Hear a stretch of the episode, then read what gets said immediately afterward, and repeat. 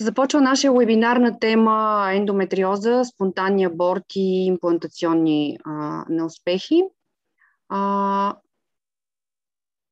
момент. Чувате ли ме? Да, чуваме, чуваме. Добре, защото тук ми пишат хора, че не чуват. Чува се. Добре. А, така, продължавам. Започва вебинара ни за спонтанни аборти и връзката им с ендометриоза. Ще обсъдим и имплантационни неуспехи.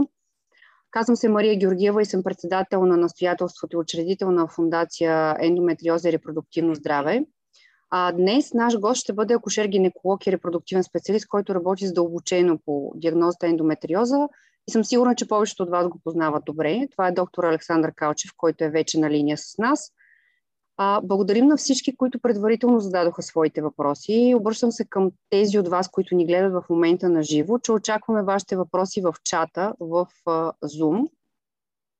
Всички въпроси ще бъдат зададени в края на панелната дискусия и ще бъдат обсъждани въпроси, които приоритетно са свързани с темата на вебинара. А, преди да започнем, бих искала да отправя едно предупреждение, че вебинарът и дискутираните въпроси в него не трябва да се разглеждат като медицинска диагноза от всички, които ни гледат. И е редно всеки да се консултира със своя личен казус с лекуващия си лекар. За какво ще говорим днес? А, темите са много. А, какво е а, ще започнем от това каква е връзката на ендометриоза с, а, а, с а, а, спонтанните аборти, имплантационните неуспехи, а, какво всъщност е аборт и какво е имплантационен неуспех и кога говорим за такъв а, какъв е имунологичният фактор при забременяването с ендометриоза и има ли връзка между ендометриоза и осложнения по време на бременност. Нека сега ви представя обаче и доктор Александър Калчев за тези от вас, които не го познават. А, доктор Калчев вече повече от 10 години активно се занимава с а, ендоскопска хирургия и асистирани репродуктивни техники, като той преминава през различни специализации в репродуктивни клиники в Белгия, Израел, Австрия и Италия и ги въвежда за първи път в България трансвагиналната ендоскопия. Притежава международен сертификат за репродуктивен хирург от Европейската асоциация по репродуктивна медицина и през последните няколко години активно се занимава с хирургично лечение на ендометриоза, но и с нейното дългосрочно влияние върху репродуктивните възможности на жените. А в последната една година фокус в работата му са именно спонтанните аборти и имплантационните неуспехи, заради което по-настоящем той събира и екип от медицински специалисти в новия медицински център доктор Калчев в София. Казвам здравейте на доктор Калчев и много се радваме, че сте днес с нас. Добър вечер, Мария. Здравейте. Здравейте на всички присъединили се към нас. Първо искам да благодаря отново за поканата и за интересната тема, с която ще, която ще дискутираме тази вечер. Смятам, че ще бъде доста интересно. Надявам се на въпроси. Провокирам ги да ги задавате. Ще се опитам да отговоря на абсолютно всичките. А, смятам, че темата наистина е много интересна, много всеобхватна. Може би няма да ни стигне времето, така че Мария може да от сега да помислиш за нов а, такъв вебинар. Смятам да не губим време и да, да. започнем директно. Да, сигурна съм, че ще има още следващи вебинари по темата.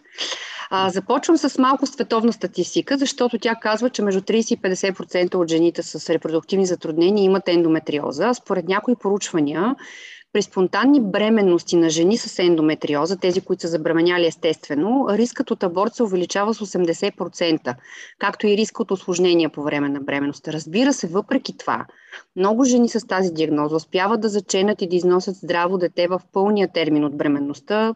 Има много хиляди примери в тази посока.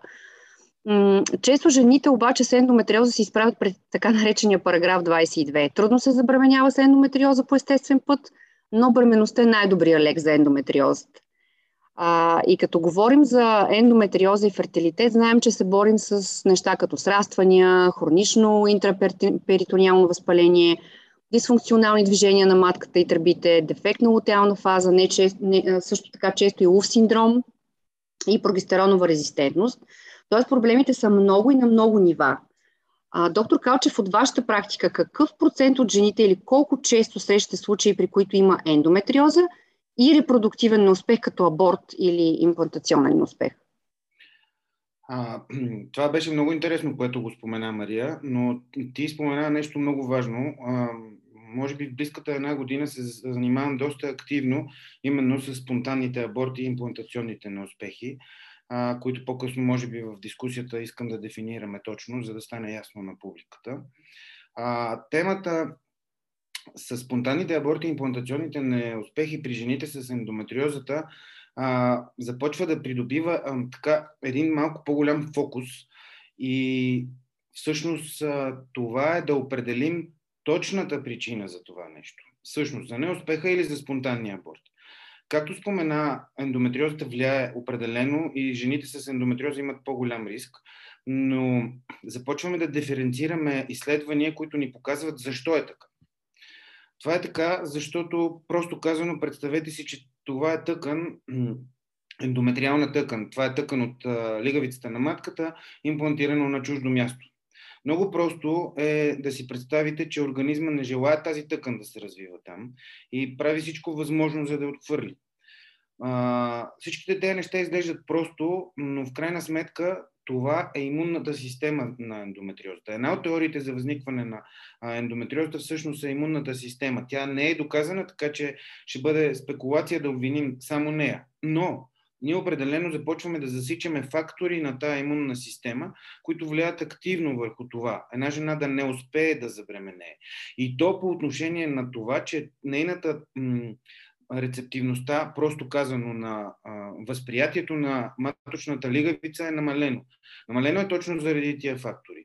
Нарушена е а, както м, имплантацията в самата маточна кухина, така и самата плацентация, така и образуването на плацентата. Тези всичките етапи на една нормална бременност, те са строго диференцирани и започват още когато трофобласта, когато а, а, ембрион, на, на, кажем е просто казано, на 5-дневен стадий, вече е стигнал в маточната кухина. Те са детерминирани от тогава.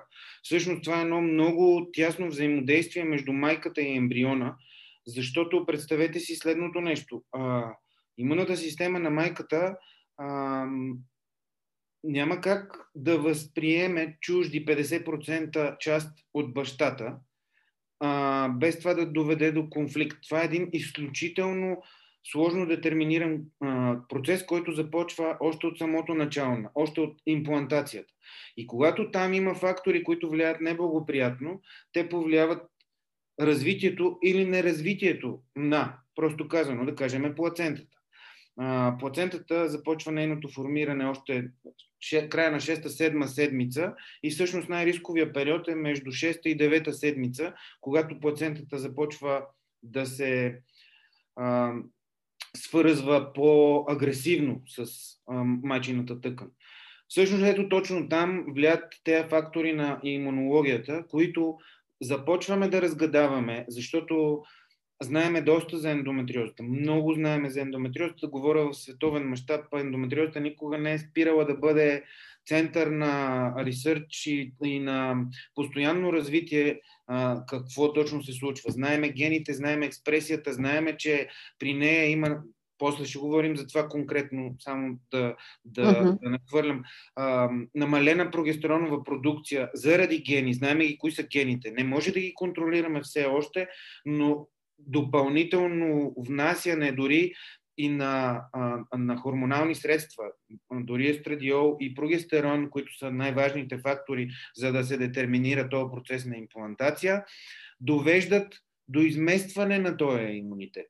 За да, може би малко по-специфично, но за да станем по-конкретни, искам да ви кажа, че известните НК клетки, които а, засичани в периферията имат малко по-малко значение, защото така на НК клетки казваме на Natural Killers или естествените убийци. Това са клетките свързани с нашия имунитет, които възпрепятстват развитието на, на микроорганизми на чужди тъкани, да кажем така.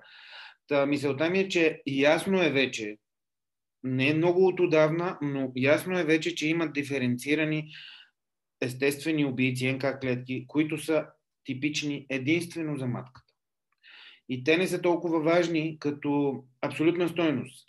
Тяхната активация или активация, потиснатост, определя този имунен отговор.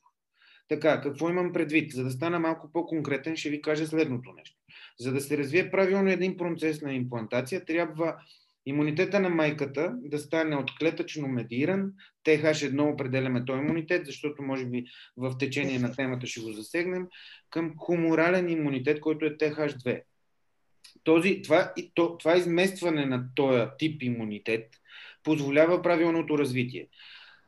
Просто казано, нещата, които би трябвало да, да, да, да са в полезрението на нашите изследвания, са така наречените цитокини. Цитокини, интерлевкини. Това са различни молекули, медиатори между точно тези НК клетки и различните типове НК клетки, които или ги активират, или ги субактивират.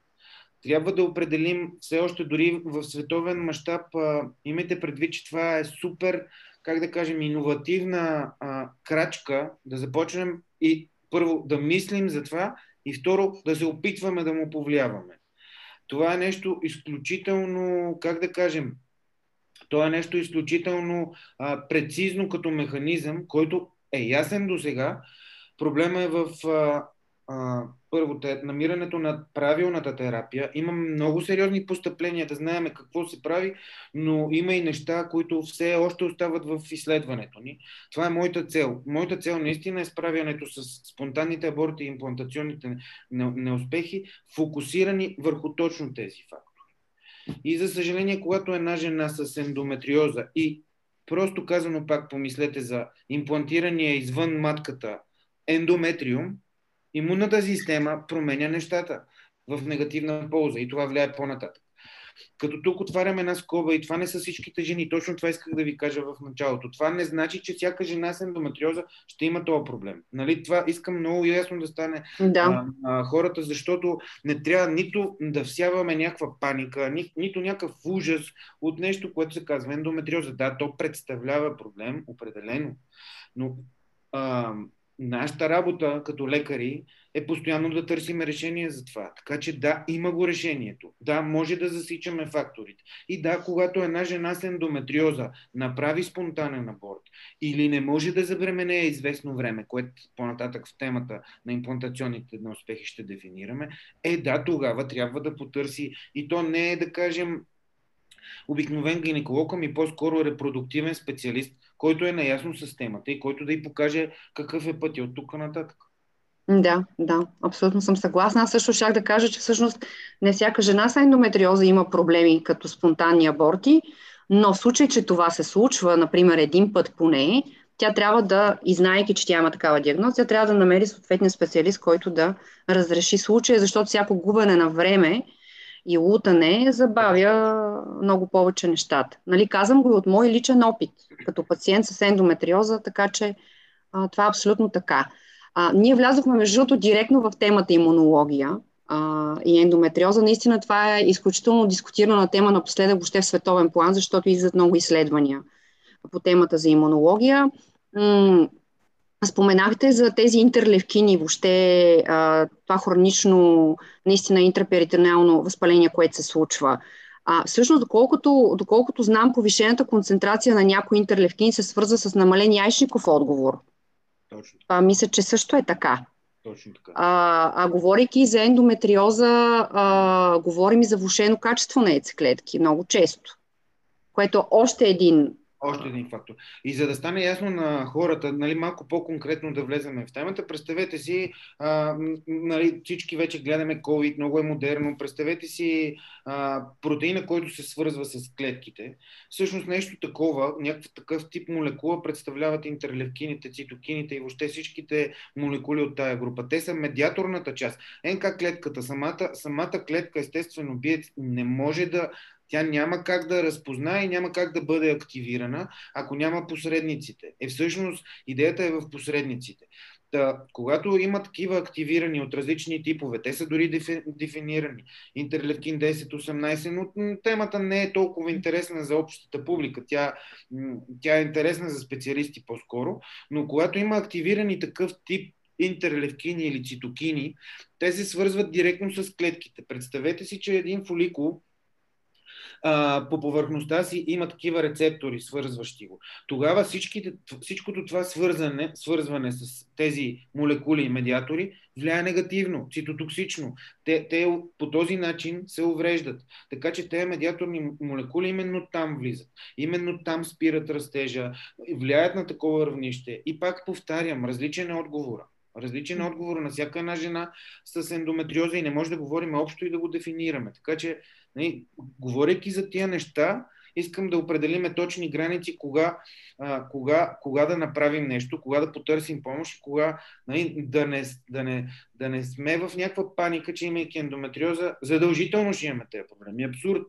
Това е погрешно нещо в медицината и ние сме длъжни да се бориме спрямо това, защото ние сме лекари заради това да решаваме проблеми, а не да, да, да тълпяваме страхове в хората. А, това много правилно нещо ти спомена, много съм съгласен с него, защото ако искаме ето темата за спонтанните аборти да определим какво е спонтанен аборт? Дори да. световен мащаб, представете си, че три направени такива означават търсене на причината. Е, когато една жена, това, това което каза ти е много важно. И това, това трябва да стане ясно на жените. Когато една жена има ендометриоза, и то от твоята гледна точка звучи доста достоверно. Когато една жена има ендометриоза и вече има настъпил спонтанен аборт, няма как, знаеки всички тия неща, да я чакаме да направи още два, защото всички от това води до изчерпване на яченковия резерв, за съжаление. А, понякога не, но да кажем априори, изчерпване на яйчниковия резерв, влушаване качеството на яйцеклетките и така нататък. Още не сме се научили да имплантираме яйцеклетки, нито пък да ги създаваме в изкуствени условия, за съжаление. Всичките тези неща, за които говоря, те ще станат ясни в един момент и ще може да ги решавам. Бъдете сигурни. И времето е съвсем скоро. Аз пак повтарям, съвсем активно се занимавам с това и смятам, че съвсем скоро ще достигнем равнището. Разбира се, обединени в екип. Това е, е, е мултидисциплинарна работа. Това не е работа а, нали, само от страна на гинекологията, имунологията и така. Мултидисциплинарен екип, който с обединени усилия в един момент да каже, окей, ето, това са имунните отговори, те са дефинирани, това е терапия. Точно. Да. Да. Съгласна съм, че е мултидисциплинарен подход. Тя като цяло ендометриозата изисква такъв подход. И е страхотно, че събирате екип от имунолози и въобще хора, които биха задълбали повече в темата. А, като говорим за спонтанни аборти въобще, нека да дефинираме всъщност какво, е, какво е спонтанен аборт. Защото често жените ни питат, получавали сме много запитване по отношение на мисът абортите, спонтанните аборти. Това са две различни неща. Нека да ги, да ги отдиференцираме и да обясним всъщност малко повече за това. Добре, така, ако трябва да определим спонтанен аборт, това е всяко едно разстройство на бременността, да кажем до 19-та гестационна седмица. А, ти хубаво хвърли фокус върху мисът и спонтанен аборт. Каква е разликата за мен и каква разлика правя аз? Мисът аборт, както нали, всичките от английската дума знаеме, мисът означава липсващ когато установиме, затова винаги, когато влезне една жена, винаги питам какво значи мисът. Много често в България, за съжаление, а, притиснати от здравната каса и диагнозите, които са въведени, ние а, употребяваме термини, които не са правилни. Мисът аборт означава едно единствено нещо и то е липстваща ембрионална структура. Това означава тежък генетичен проблем и тази бременност няма как да се развие. Така че там ясни са нещата и отиваме в съвсем различна светлина. За съжаление, повтарящи се такива могат да значат едно единствено нещо и смея да го твърда като репродуктивен специалист, то е инвитро и генетично изследване на ембрионите. И точка решаваме въпроса. По-голямата и необхватна част са спонтанните аборти. Това е всяко едно разстройство а, на бременността, пак дефинирахме, което може да е свързано с спиране на сърдечната дейност, прокървяване, отлепване и така нататък. Причините тук са много. Това са море от причини, които трябва да намерим. Нали, не може да обвиняваме само имунната система, защото за да стигнем до това равнище и да прехвърлиме темата а, нали, трябва всички други фактори да са ни нормални. Абсолютно всички други фактори. Не може mm-hmm. да прескачаме стъпка и да отидем на високо специализирани изследвания, при положение, че не сме направили нещо елементарно, което е пред очите. Така че има, има някаква последователност и аз напоследък започвам да говоря за нещо като чеклист. Когато дойде една жена с такова нещо, знам какво трябва, трябва да има задължително и тогава става лесно. То става сравнимо.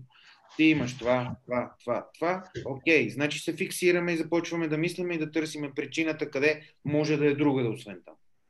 Да. А кога говорим за, всъщност за имплантационен неуспех? Защото това вече много жени си мислят, че това е въпрос само на когато се касае за инвитро опит. Нали, за инвитро опит и инвитро процедури. Добре. Това също беше много интересен въпрос и е много така добре публиката да го разбере добре. Горе-долу имплантационен неуспех въведох като термин. Трябва да имаме някакви ясни определения. Ето сега ще кажем те определения и това, за което говорихме преди малко да кажем, една репродуктивна двойка до 35 годишна възраст с абсолютно всички нормални други фактори. Просто ще споменем някой от тях, но всички други нормални фактори. Проходимост на тръбите при жената, нормални хормонални изследвания, нормална бройка на антралните фоликули, фоликулите в яйчниците, които определят яйчинковия резерв, на тези всичките фактори при жената, нормална спермограма при мъжа, когато бъдат наред, и една жена е до 33 годишна възраст, не успее да забремене горе-долу между година и половина и две, не успее да забремене, не говорим за инвитро изобщо, тогава става въпрос за имплантационен успех. И причината е някъде друга. Пак, причината просто трябва да се търси. В морфология, анатомия, просто анатомия, анатомия на матката, специфични особености. Тези неща ни абсурд е да бъдат пропуснати, защото ще направим грешка. Тогава ще отидем някъде на високото стъпало, без да сме минали през ниското. Така че постепенно ги търсим. И тогава започваме да говорим за това. И тогава това нещо, за което споменавахме, имунологията, специфичните изследвания започват да имат значение. Но не и преди това. Когато една жена е над 33 години, тази възраст, тази, този период на неуспех се съкръщава. Тогава горе-долу да кажем 9 месеца до година. И пак всичкото това нещо е определено на, на базата на другите показатели. Не го забравяйте. Не, не слагайте само тая една година в това да отидем и да търсим причината някъде по-специфично, при положение, че жената има намален яйчинков резерв, има някакъв проблем с тръбите, има някаква патология в матката. Нали? Те всичките неща водят до различни пътища и различни да. решения. Да, да, така е. А, говорейки обаче за ендометриозата, а, възниква въпрос и за аденомиозата, защото много често сме чували, че аденомиозата всъщност е по-големия проблем за една бременност. А, и каква е връзката между аденомиоза всъщност и, и, и, и неуспехите от гледна точка на имплантация и въобще спонтанни аборти? Когато говорим за аденомиоза, това е ендометриоза тъкан, имплантирана в мускулатурата на матката. Ендометриална тъкан, имплантирана в мускулатурата. Има различни типове на аденомиоза. Просто казано, това е кистична и дифузна аденомиоза. Кистичната аденомиоза, представете си, това е киста пълна с абсолютно по същия начин, както е в ячениците, пълна с шоколадова течност. Има огромно значение къде първо, къде се намира тази а, аденомиоза. Близко ли е до маточната кухина? Има ли връзка с маточната кухина? Това е изключително важно. Има ли връзка с маточната кухина? Задължени сме чрез хистероскопия да установим това нещо и да го елиминираме. Тогава става най-лесно за елиминиране. За съжаление, малко по-трудно се третира дифузната аденомиоза. Това е когато има различни огнища на много места в матката и цялата матка на практика е засегната. Там в повечето пъти, когато говорим за имплантационен неуспех, когато не се случва бременността, става въпрос за инвитро. Тогава има различни типове на протоколи, които влияят, потискайки тази аденомиоза, тя да не се развива, влияят върху имплантацията. Но като цяло, аденомиозата влияе с нарушен контрактилитет. Представете си, че матката не иска тая тъкан и тя постоянно прави контракции, които а, те я провокират. Тя иска да го изгони това нещо. Не иска то да съществува там. А, първо. Второ, има намалена продукция на 17 хидрокси прогестеронова намалена. Първо има резистентност и второ има намалена продукция. Всичките тия неща обославят слаба, ето това, което споменахме, имплантация и плацентация. И всъщност ето там е връзката в това. То изобщо няма контакт между mm-hmm. формирания, може ембрион да става между формирания ембрион и маточната, и маточната тъкан като имплантация. Всичките тия неща в по-така общ план, ако мога кажа, се третират терапевтично. Но те, пак казвам, трябва да бъдат установени и трябва да бъдат а, ясни. Има, тога, там, когато има аденомиоза, понеже всичко се случва в матката, там по-малко е засегнато качеството на яйцеклетките, но за съжаление повече е засегната имплантацията. Тогава има по-голямо значение да установим има ли някакви фактори имунологични или няма. И всъщност какъв, в каква полза е изместен имунитет. Защото аз споменах за това, че трябва да е от TH1 клетъчно медирано, специфични неща, но да станат ясни на, на публиката, да бъде изместен по някакъв начин, но той после се възвръща. Всъщност, хормоните определят това и помагат на TH1 да бъде изместен в TH2, в хуморалния имунитет, който в началото е важния за имплантация, а той всъщност е нарушение при аденомия. Ето това е причина. Да. Да, следващия ми въпрос, между другото, беше за това как, освен че как третираме тези проблеми, нали, как ги повлияваме въобще медикаментозно или хирургично, но следващия ми въпрос беше по отношение на това какви са методите да установим, какви изследвания трябва да, да пусне една жена с ендометриоза и въобще, а, бидейки нали, била тя в миналото с спонтанен аборт и въобще към какъв специалист трябва да се насочи. Има ли репродуктивни имунолози, които се занимават нали, специално, очевидно има вече в екипа Вино, а, какви, към какво трябва да се насочи към жената, към какви изследвания, какъв специалист, защото много често питат, добре, аз какви изследвания да си пусна и как да разбера за това? А, тук по-скоро м- изключително индивидуален трябва да е подхода и да дефинираме всъщност стадия на ендометриозата а, не трябва пак, повтарям, да всяваме паника в една минимална или да кажем някаква малка лезия, която дори предполагаме, че е такава, не сме установили с нали, един от, да кажем, златните стандарти за, за установяване на ендометриоза, специално в коремната кухина, е лапароскопията. Но съвременните, модерните ултразвукови апарати имат невероятна разделителна способност. Mm-hmm. Самите производители работят в много тясен контакт с нас и постоянно развиват това нещо, което търсиме. А, даже последния модел а, детектира толкова малки лезии, които стават видими вече дори без да се налага лапароскопия. Та, трябва много точно да дефинираме колко е развита. Имаме ли проблем? Имаме ли друг проблем? Имаме ли, за съжаление, винаги повтарям на жените, представете си, че това асептично възпаление в корема влияе обаче на една тръба, която е изключително финна. Намалява, намалява да кажем просто казано, цулажа на самата тръба и тръбите не стават пропускливи. Тогава започваме да мислиме за, за други неща. Така че трябва да имаме една база от изследвания, които трябва да са нормални, за да продължиме в по-специфичните, за които говорихме. Аз съм изключително щастлив, че поканих при мен една от, за мен, най-добрите имуноложки работещи, много специфично в сфера. И съм щастлив, че открих, защото имам специфични изследвания, които наистина се правят само в техния институт. Това е доцент Снежина Михайлова. А, тя изключително много ми помага в всичките тия неща. Но пак казвам, за да стигнем до такова ниво на изследване, трябва всичките други да са нормални. Просто казано, за да дадем съвет на жените, когато има някакъв проблем, а най-малкото, ако има и спонтанен аборт, те задължително да потърсят репродуктивен специалист, който да им покаже пътя и да им каже, окей, това е нормално, това не е нормално, имаме да работим тук, тук и тук и чак тогава да прехвърлим на различно ниво от а, нормалното на изследване. Да, да. Така че не мога да препоръчам, не мога да препоръчам а, нали, общи изследвания нали, директно. Тогава ще сбъркаме. Не, така не се прави а, а, креативна медицина, която да доведе да. до някакъв отговор. Да, просто жените трябва да се насочат към да. конкретен специалист, който да, да им назначи а, съответните а, изследвания спрямо тяхната конкретна ситуация. Точно. Защото наистина, както казвате вие, всичко е въпрос на индивидуален, подход. А, аз не искам да губя време, тъй като ние можем наистина да обсъждаме много надълго и на широко, но искам да, да, да, да дам думата на хората и да прочета малко от предварителните въпроси, които, които получихме, тъй като получихме доста, доста въпроси. И голяма част от тях са свързани с нещата, които обсъдихме до сега, но има а, голяма част от въпросите са, засягат и инвитро процедури, което е нормално. А, и това, което искам да, може би да започна от там е, м- питат ни каква е причината за липса на имплантация на ембриони трети или пети ден при наличие на ендометриоза? Изискват ли си имунологични изследвания, когато липсва имплантация и на тридневни, и на петдневни а, ембриони? Добре, интересен въпрос. А, много зависи от качеството.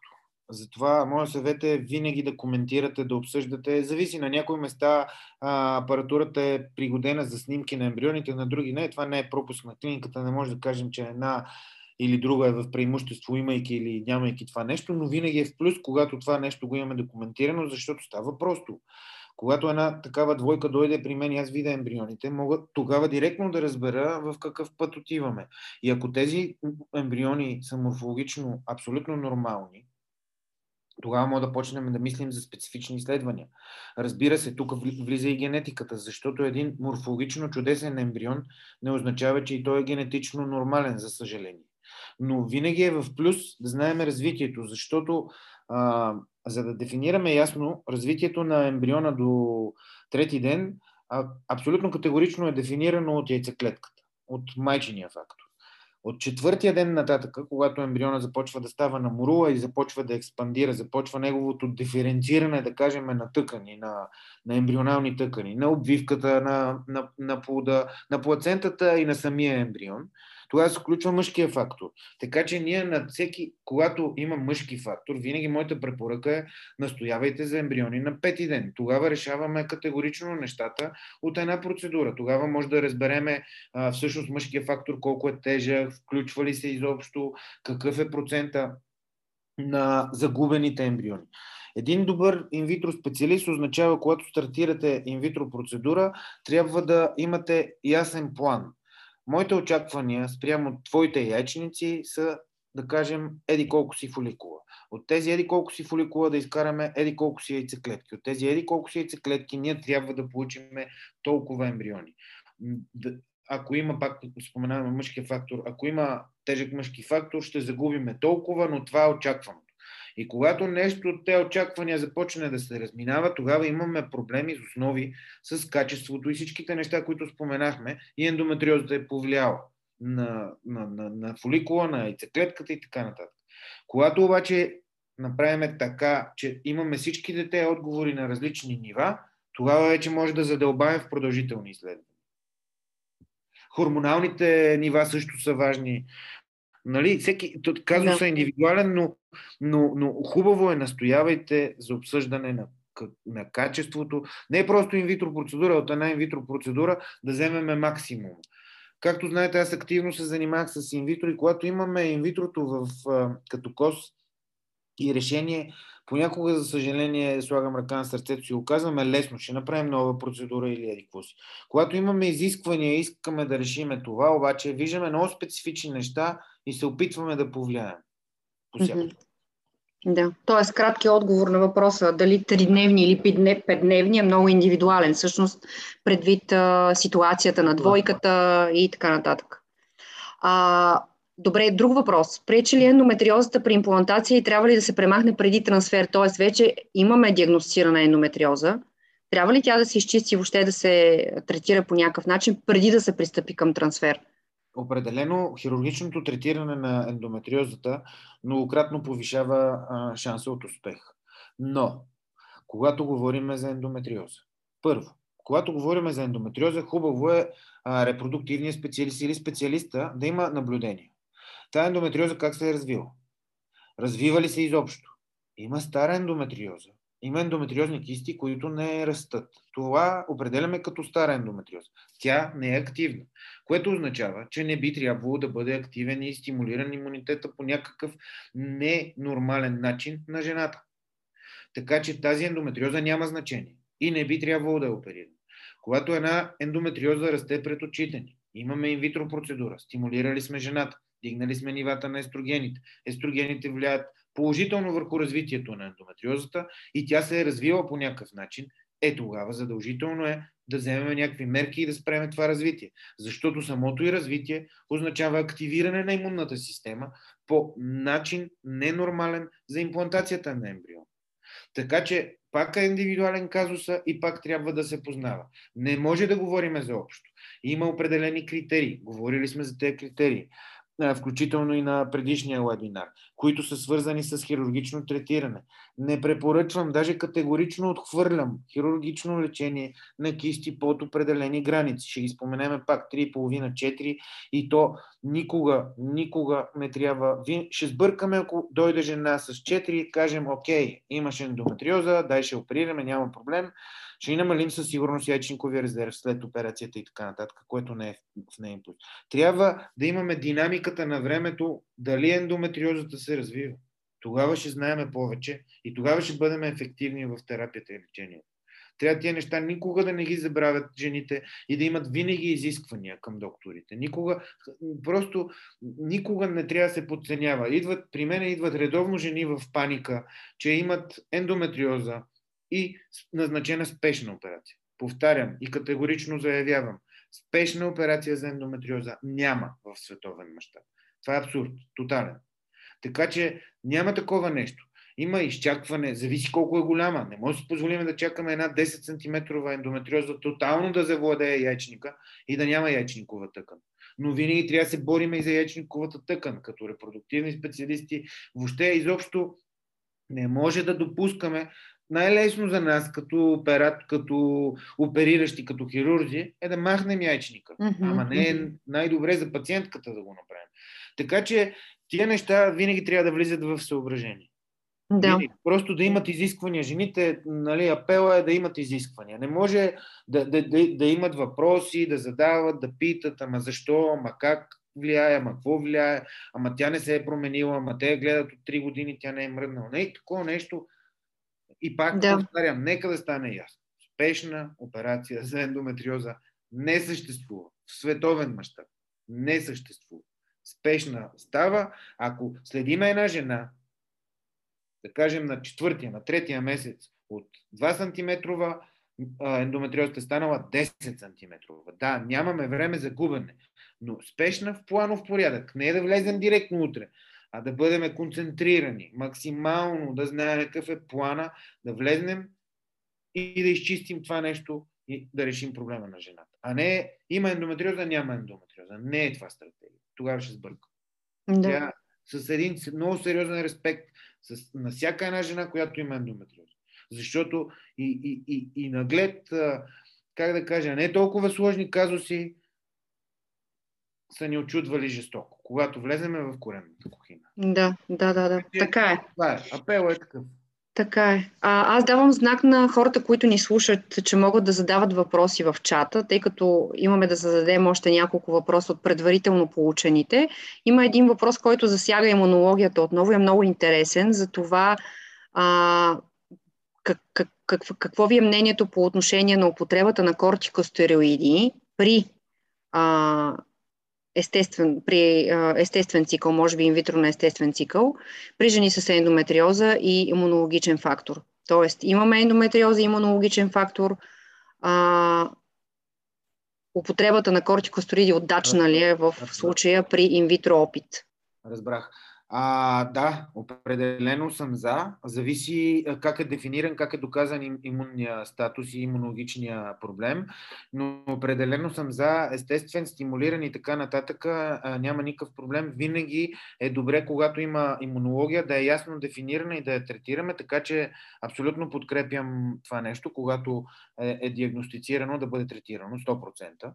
Така че да, употребата им, и аз много често в моята практика ги използвам, употребата им понякога е, води до много ползи, защото на практика някои от нещата, но пак казвам, важно от тук нататък като, като, как да кажа, като граница, на която да преминем, да дефинираме имунни отговори, да видим, защото не всички жени с имунен, променен имунен статус са подходящи за кортикостероидна терапия.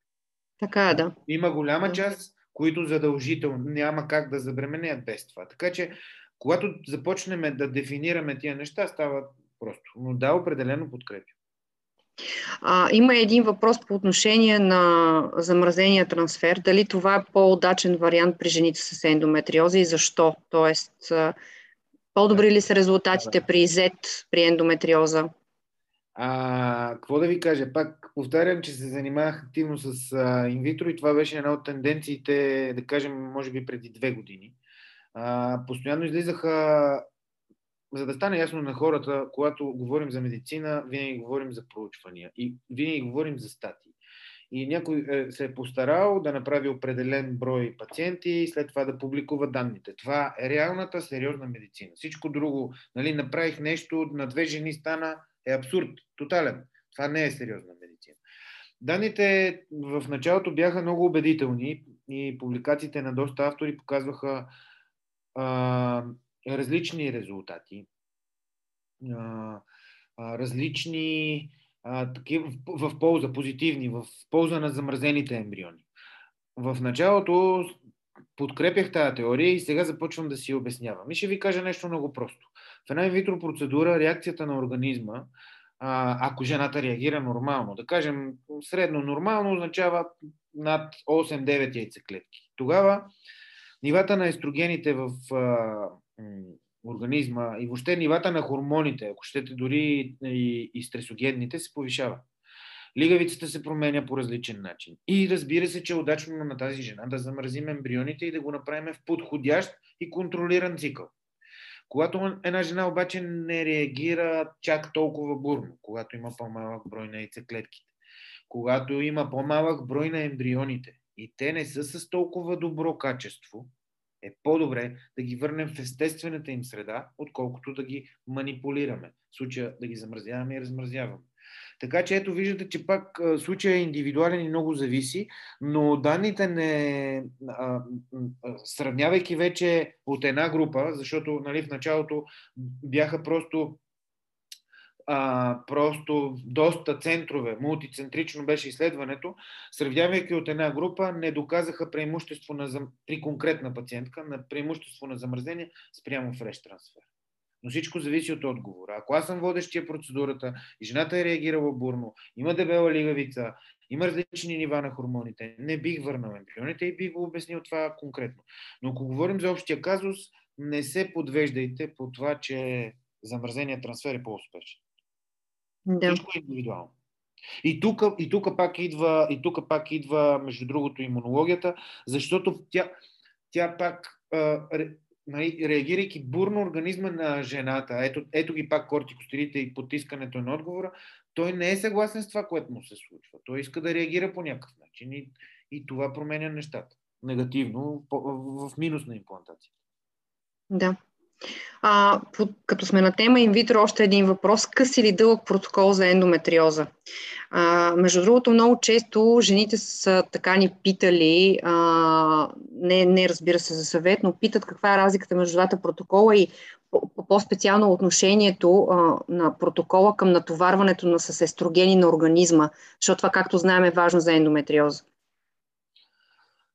А, ако отговорът трябва да е еднозначен, дълъг протокол. Ако трябва да задълбаваме и да стане ясно на жените, всичко пак е много индивидуално. И сега ще кажем следното нещо. Представете си една жена с ендометриоза, 4 см, неоперирана, на 25 години. Единственият проблем, да кажем, това е казуса най-лесния на жената, е запушени тръби от ендометриозата и ендометриоза. Тя е за инвитро. Само, че има прекрасен яичников резерв. Има антимюлеров 10 хипотетично. Има 12 фоликула в единия яичник и 12 фоликула в другия яичник. Абсурд е да правим дългия протокол при тази жена. Абсурд. Първо, ще я стимулираме много по-малко с къс протокол.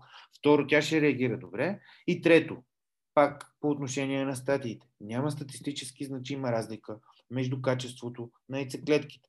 Има в отговора им отговора на самите жени. Не може стандартно да сложим тази жена, ако стимулираме на дълъг протокол, ще отнесе това, което спомена. Повече стимулация, повече естрогени, риск от хиперстимулация. И това е абсурд да го направим. Така че пак е индивидуално. Зависи Отново от... да, опираме да. до индивидуален в, подход. В, в общия случай, да, бих казал дълъг протокол. Той влияе, той потиска повече, но там се налага повече използване на стимулация, нали, тия неща, които спомена, естрогените и така нататък. Но тук, нали, слагаме нещата на кантара и преценяваме какво да направим. Има един въпрос, който е свързан с трансвагиналната лапароскопия. Това също е, както знаем, тук от една-две години се прилага доста често трансвагинална лапароскопия. Питат ни дали е възможно да се диагностицира ендометриоза с трансвагинална лапароскопия и в кои части въобще на, на таза?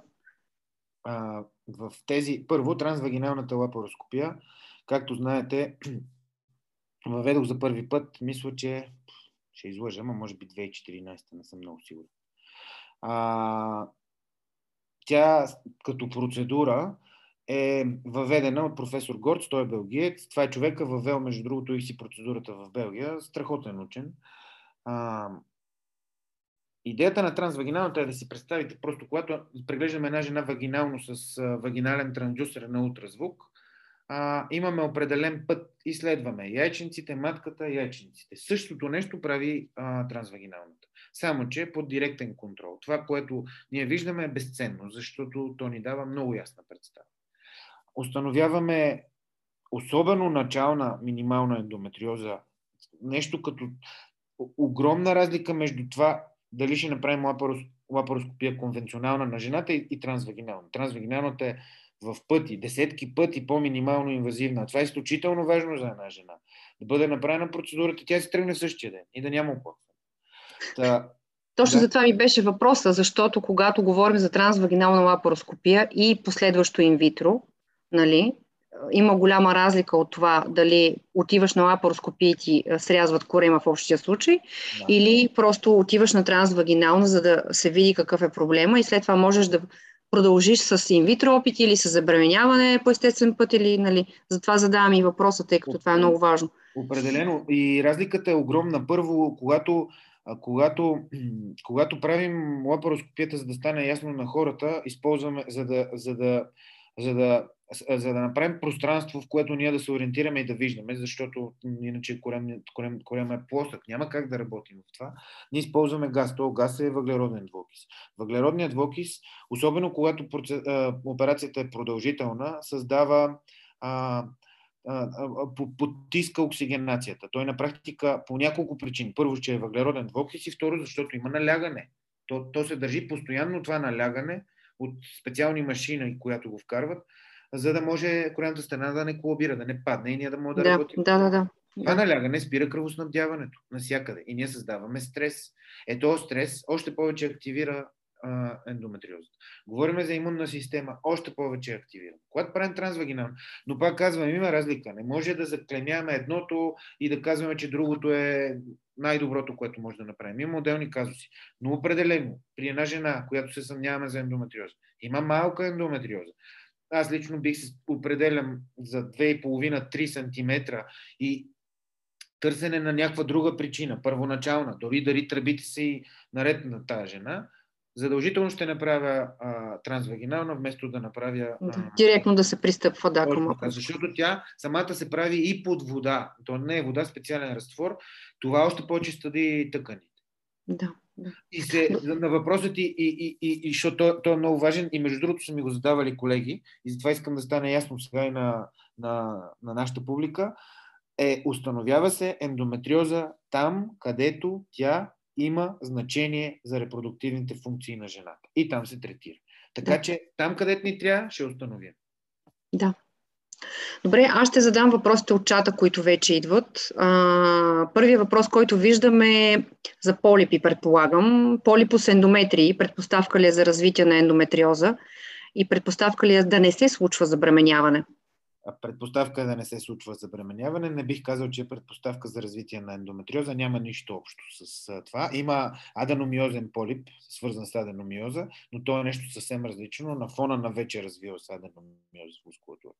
А, така, а, препоръч, а препоръчвате ли да се отстранят полипите преди забременяване? Задължително, да. Когато става въпрос за забременяване, задължително. Защото първо а, имплантационния неуспех, не случването е в пъти повече и второ риска от спонтанен аборт също е повече. Така че има ли репродуктивно желание жената и установен полип, задължително. Няма как да го Добре, тук има един интересен въпрос за въобще възможно. Ние не поговорихме, предполагам, че направим втори вебинар за, за бременността и въобще за ендометриоза и бременност, но възможно ли е бременност с неоперирана ендометриоза? Опасна ли е за бебето и за майката и има ли шанс кистите да се изчистят по време на бременността?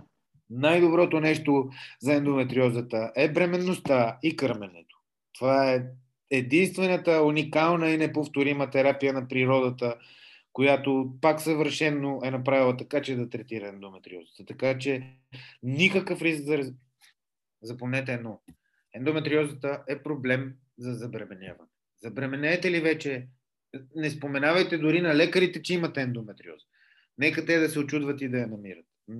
Единственото важно нещо е жената да забремене. Забремене ли няма никакво значение. Никакво значение.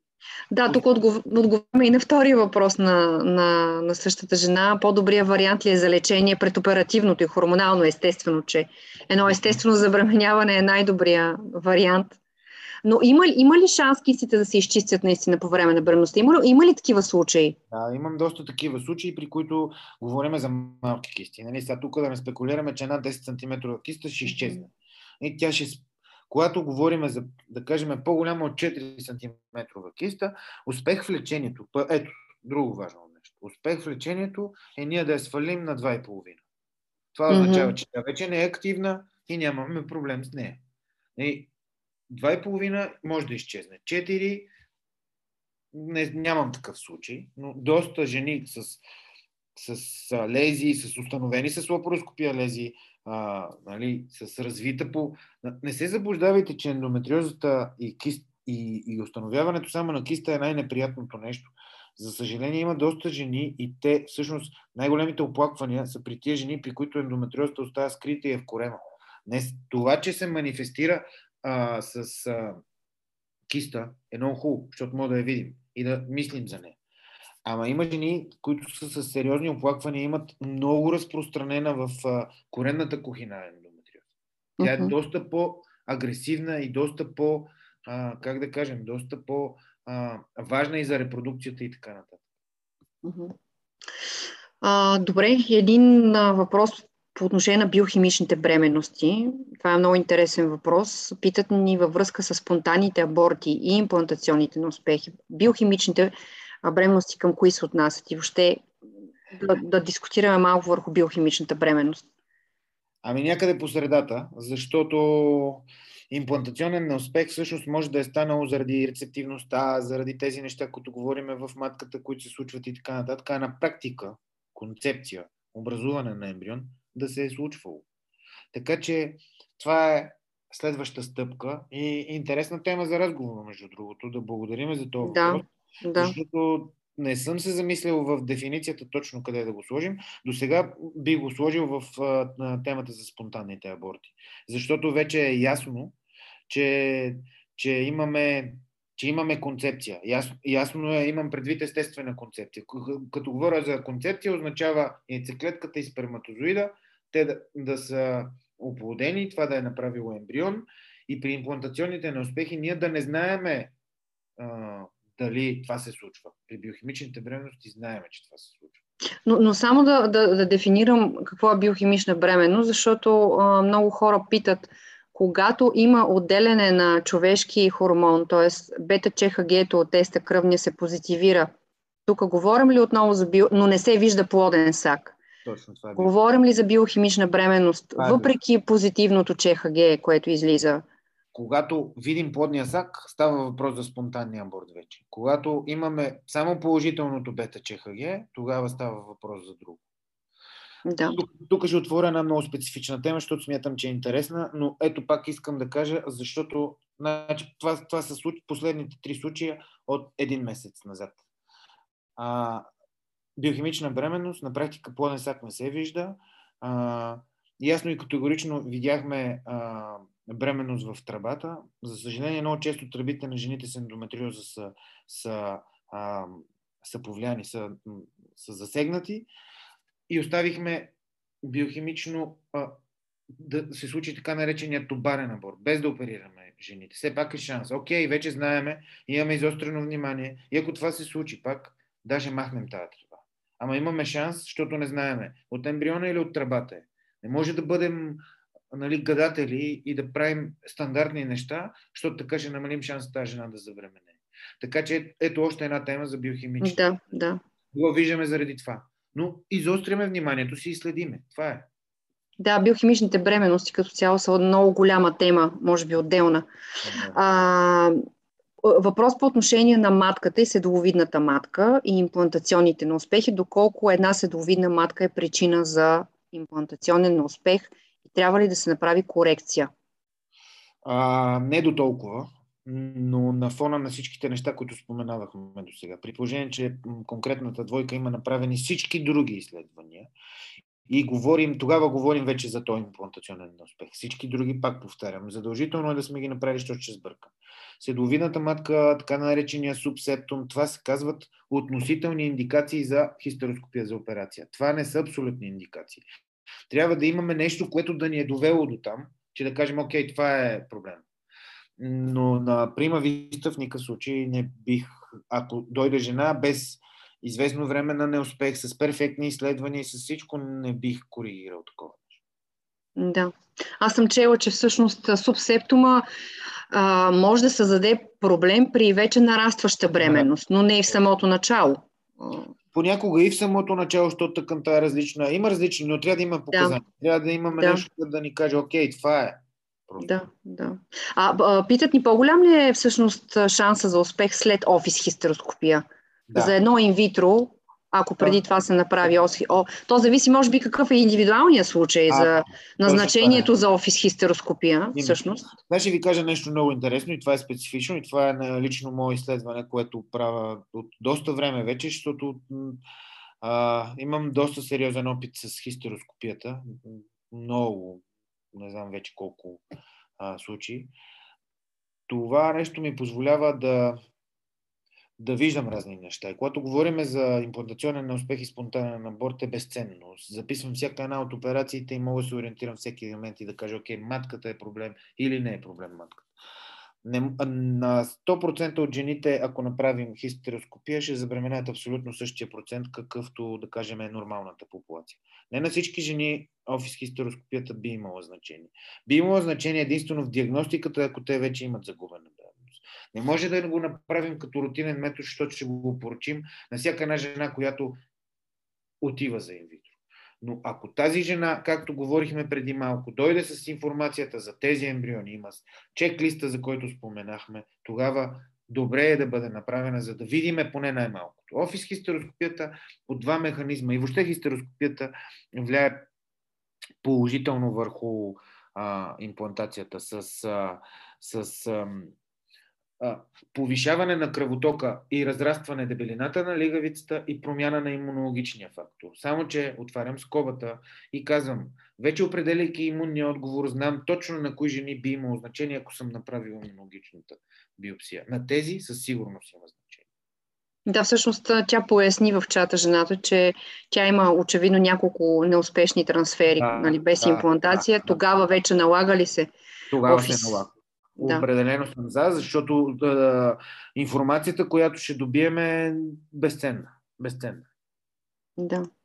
Ами, всъщност, да, има много въпроси, които аз лично тук и съм записала и от преди въпроси нали, от наши пациенти, нали, които са ни питали за и прогестероновата резистентност и терапия, и за така наречената удължена фоликулярна фаза, и пък къса лутеална фаза при, при ендометриоза. Това също повлиява и въобще зачеването, лув синдрома, така наречен, качеството на яйцеклетките. Има страшно много неща, които мога да обсъждаме наистина до, до безкрайно. Виждам, че времето напредва.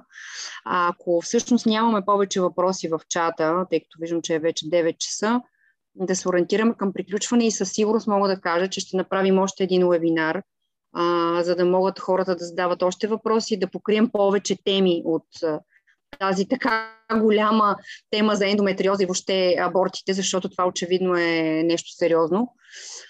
Мария, беше ми много приятно и смятам, че а, с, с радост бих приел така а, още повече, ако има интерес от хората да, да бъдат информирани, да знаят, пак казвам, да няма паника, нали, mm-hmm. просто информирания избор дава една така сигурност, едно спокойствие. Да, има решение. Какво от това? Нали? Да, да, да. да. Да. Със сигурност ще направим още вебинари. Аз в края на нашата виртуална среща всъщност искам да кажа, че всички могат да открият запис на този вебинар в нашия YouTube канал, който ще качим може би малко по-късно тази седмица. Като пак казвам, че фундацията ни провежда и вебинари, много вебинари съвместно с медицински специалисти, в които всички пациенти имат пространство да зададат своите въпроси, да чуят различни гледни точки. Именно такъв е днешния вебинар и, че, и ние вярваме, че това помага на пациентите да бъдат наистина по-добре информирани, както доктор Калчев казва, и по-спокойни. За това ще продължаваме да правим това и за в бъдеще. Затова, ако имате идеи, ако имате въпроси по дадена тема, ако, а, ако, ако имате идея за конкретна тема, която искате да поставим в някакъв вебинар, а, пишете ни. А, мисля, че няма повече въпроси, затова казвам благодаря много на доктор Калчев, че беше тази вечер с нас. А, благодаря на всички, които също бяха тук виртуално с нас. А, и това беше всичко от нас. Благодаря ви. Благодаря отново на, и на екипа на, на фундацията, който е а, в момента а, онлайн. А, и бъдете здрави и до скоро. И аз искам да ви благодаря. Благодаря на фундацията пак за интересните теми, които отваряте, въобще за ангажираността социалната, която имате спрямо хората, защото това е изключително изключително важно е да, да, да, да, да се популяризира, да, да се говори постоянно за това нещо, защото така, пак казвам, спадат страховете, информирани са хората и нали, са наясно. Аз с най-голямо удоволствие бих приел а, ново предизвикателство и нова тема. Дано да сме били полезни на хората. Надявам се да е така. И така, благодаря ви и лека вечер ви пожелавам на всички. Благодаря ми, до скоро. До скоро, лека вечер. До скоро.